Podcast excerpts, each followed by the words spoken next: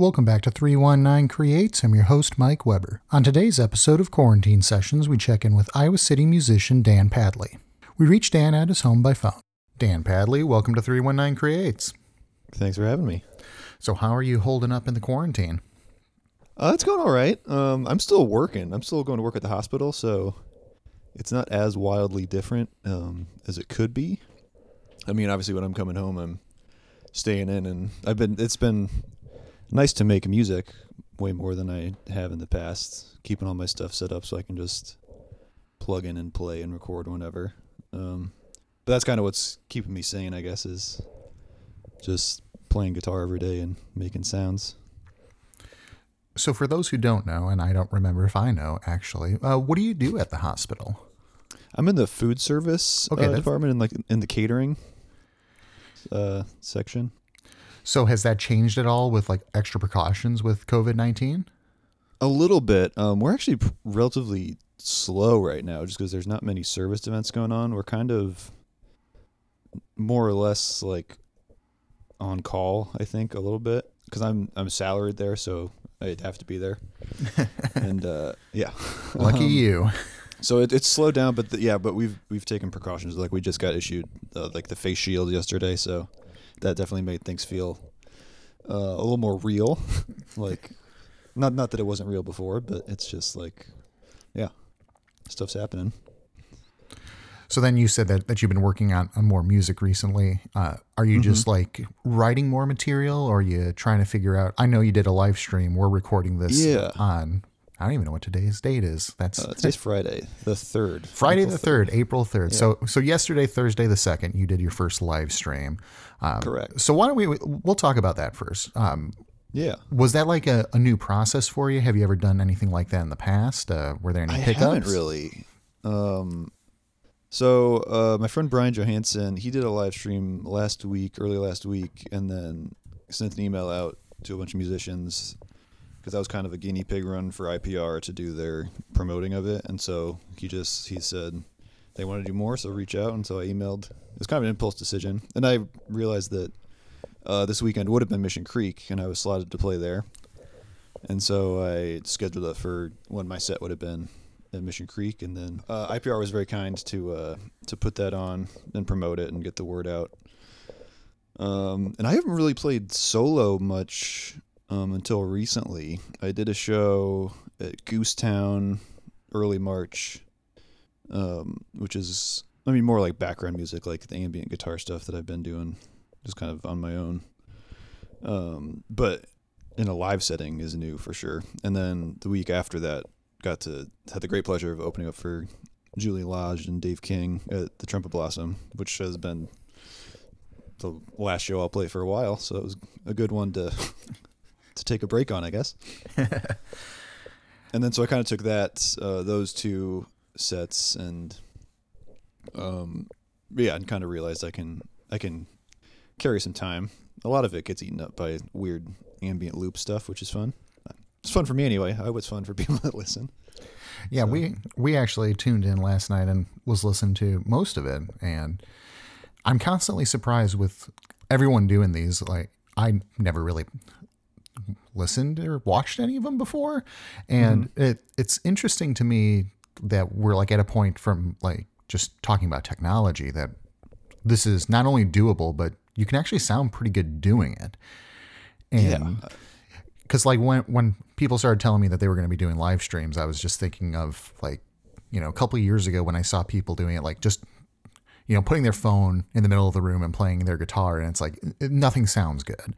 Yeah. And now like Facebook Live has gotten to the point where it's able to like utilize different audio sources, and you can actually you know use a decent field recorder and pump it into your computer, and you can sound pretty good doing it. Yeah. I was I was I was hoping to get that figured out. Um, to because truth be told, I just had my my phone on a music stand, and that was the audio coming in. Um, but I'm I'm lucky that I I mean I just have the guitar amp is the only sound source and my voice when I was talking very little in between. But um, but yeah, I mean the the quality uh, just across the board is is pretty incredible, and it's been nice to see how many people are doing it and making music and making it happen. it makes you think that hopefully, I mean, obviously, we all want to go see live music again when this um, crisis winds down, whatever that is. Um, but it's heartening that hopefully there's just more music in the world all around and people doing these streams because then you get friends from other places across the country, across the world that can tune in and and see you. Yeah, it was interesting. I was talking with uh, Miss Christine uh, earlier in the week. That episode actually should be going out today. Uh, and she was saying the same thing that she has friends across the country that very rarely are able to actually come see her her shows and to do a live stream was something that like got a lot of her friends excited because it actually gave them the ability to see her perform live. And I think that that's an interesting thing that, you know, as much as we all like going out and seeing a performance live, myself especially, um, there is a different dynamic to being able to do like a live stream because there's just, there's always going to be people that for various different reasons aren't able to experience it in person and just broadening your audience and being able to get your material in a live capacity because I think that there's something very unique like you can record a music video, you can record a live performance and put it on after the fact, but I think that there's there's another layer to it when you are doing it truly live. Yeah, yeah. There's that like um, um, engagement too. Like last night, I, I looked over to my computer because I had it go in there so I could see the comments better, and then I was like reading a comment as I was playing, and then I messed up and had to like, get back on track. But yeah, it's that thing of like, oh yeah, this is like this is happening right now. I like I'm not just practicing in my room, um, and so yeah, it. I don't know. Yeah, it's it's it's live. It's alive. I really wonder, like, now that, that more musicians are experimenting with this, like, how much of this is going to carry on till after we get past the COVID 19 pandemic? Like, I almost wonder if we're going to start seeing more, like, maybe even venues starting to stream portions or all Yeah. of, of the live shows just to kind of keep more people engaged. And I think that that's to me like I'm I'm looking at this situation and trying to find like like there's no like there's no silver lining in any of this. Yeah, yeah, but exactly. that, that that doesn't mean that so, that we can't find something good to pull out of it. Mm-hmm. And I'm really wondering if you know that like talking specifically in in the realm of music like how we're we're all like traversing the landscape of live streams if we're going to pull something good and useful out of this whole situation mm-hmm. Yeah, I mean that that's a great point about like venues getting involved in this because I'm, sure some already do this from time to time.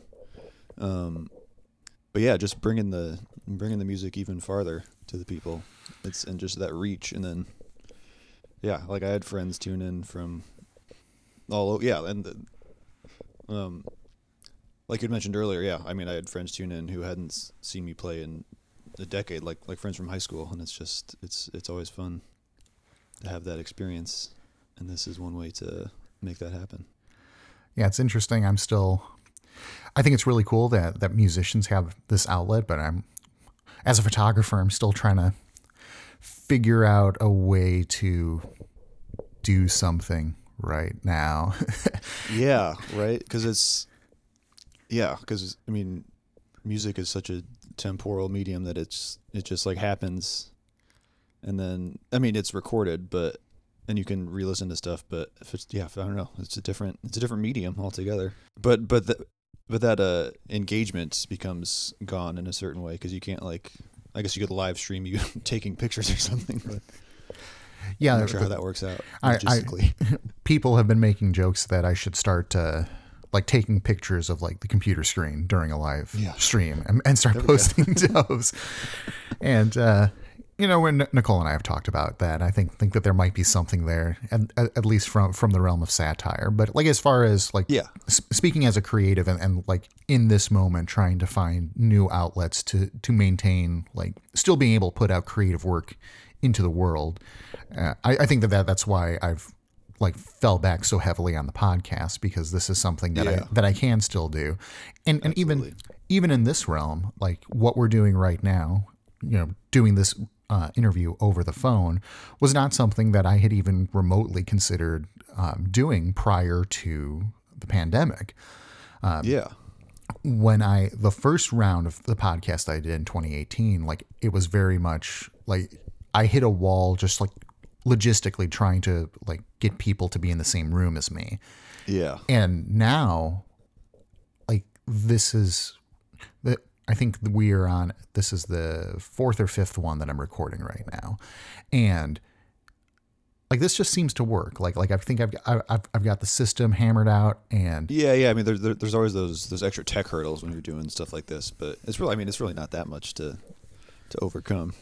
Yeah, and and to me, it's interesting. Like I, I think all of us, especially the creatives, are, are just trying to find different ways to to make the most out of the, the this moment of history that that we're living through. And I think it's really interesting. And I'm really hoping to see that a lot of this stuff will will carry on past, you know, the social distancing that that we're trying to live through uh, right now. So I'll I'll ask you the same question that I've been asking kind of everybody. Once all this blows over, what would you say is like your number one thing, what you're looking forward to doing again the most? Um, I think it's got to be either playing a live show or going to a live show with friends and just well, just sharing space with people. Honestly, it's. I mean, I have a roommate, but um, yeah, just like, and I'm not. I'm not. I wouldn't call myself an extrovert really, but um, yeah, there's something about just being at a show, um, especially in Iowa City, because it's like there's such a big music community of all different genres and it's just yeah it's always a good hang with so many different people and the shows and the big shows kind of bring that all out and bring people together Yeah, I'm really hoping that, that once this all blows over, that uh, you know the the community as a whole will kind of pull together and do like a big show at, at one of the venues or m- multiple venues. Like especially Yeah. with, with us missing out on Mission Creek, I I think it would be really cool to see like you know Trumpet Blossom or Gabe's or both like yeah just do like uh you know like a long Saturday show, like start early, go late, and just like bring everybody back together. And I I think that that that to me as as a member of the music community, I think that that could be one of the most beautiful ways to kind of wrap up this this point of our history. absolutely i would agree with that 100% All right, Dan Padley, thank you for taking the time with talking to us today. thanks for having me this was great All right, bye. You can find Dan Padley's music online at danpadley.bandcamp.com. His latest EP, Unseen, is available now. Dan also plays with a number of well known Iowa City musicians, including Crystal City and Elizabeth Moen. You can find more information as well as a transcription in the show notes. Visit us online at shadowfoxphotography.com slash 319-creates. We are also on Facebook and Instagram at 319 Creates. You can subscribe to the podcast on most platforms, including Apple Podcast and Google Play. Thank you for listening, and we'll catch you next time on 319 Creates.